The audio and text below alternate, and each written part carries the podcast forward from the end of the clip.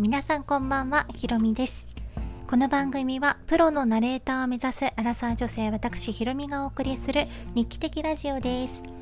ということで前回ようやく、ようやくっていう言い方が正しいかちょっとわかんないんですけど、えー宮沢賢治さんの銀河鉄道の夜の朗読が終了しました。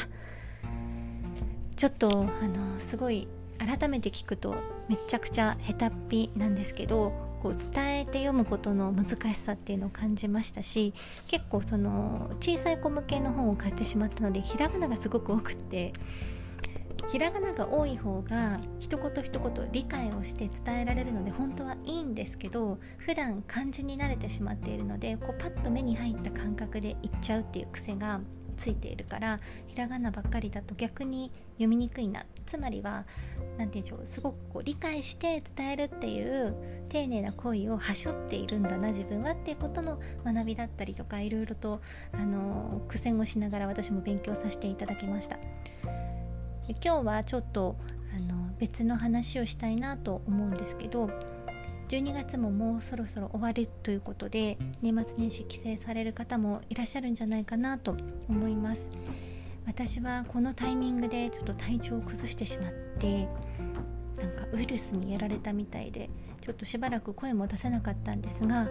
ようやく声が出るようになってきたので、まあ、訓練を再開したんですけど声が出せない時に何ができるだろうって考え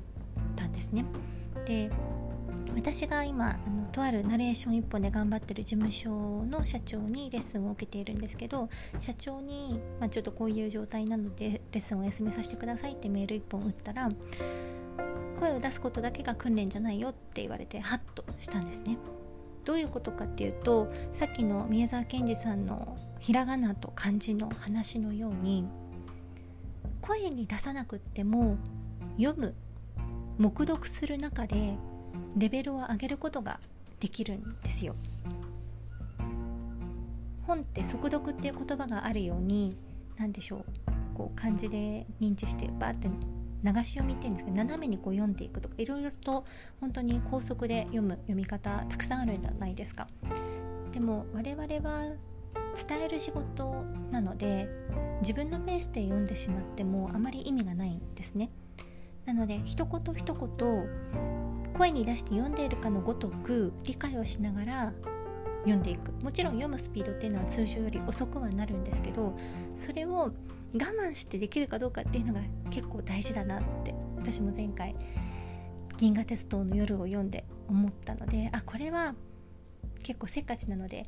我慢して理解して伝えるっていうことを本当に基礎的なところに帰って読む。声に出さないけど黙読っていうところでレベルを上げることができるいいチャンスかもしれないなと思ってこの数日本を借りて読んでいました。で小説でも何でもいいんですけど3冊くらいそういったやり方で読んでいたら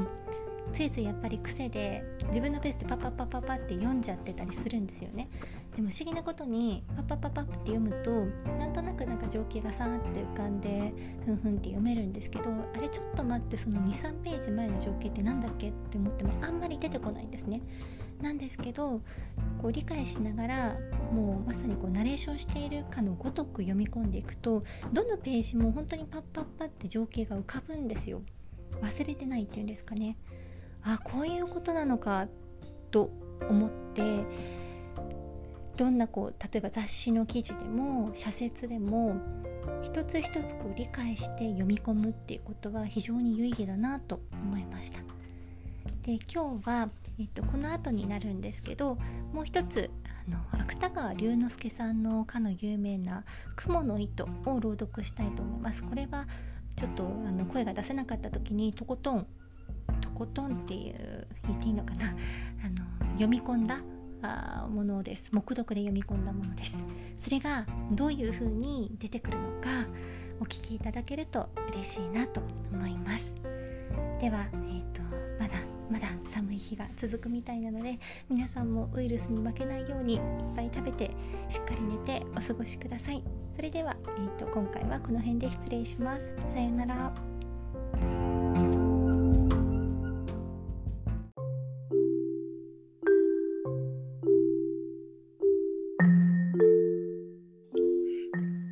ということで、本日も最後までお聴きいただきありがとうございました。ここからはちょっとお知らせです。えー、こちらの放送番組に関するご意見、ご感想、そしてこういう話をしてほしいなんていうご要望がありましたら、ぜひ送っていただきたいなと思っています。そちらのですね、URL がアンカーで、えー、お聞きになっている皆さんは、プロフィール欄からこちらまでという URL がありますので、ご確認の上送っていただきたいと思います。ちょっとよくわからないという方に関しては、私のブログへのメッセージ、あるいはブログに Twitter や Instagram の URL も貼ってあるので、そちらの、えー、ダイレクトメールを送っていただけますと嬉しいです。なお、ブログに関して URL はですね、こちらになります。aoioi.love 青いおい .love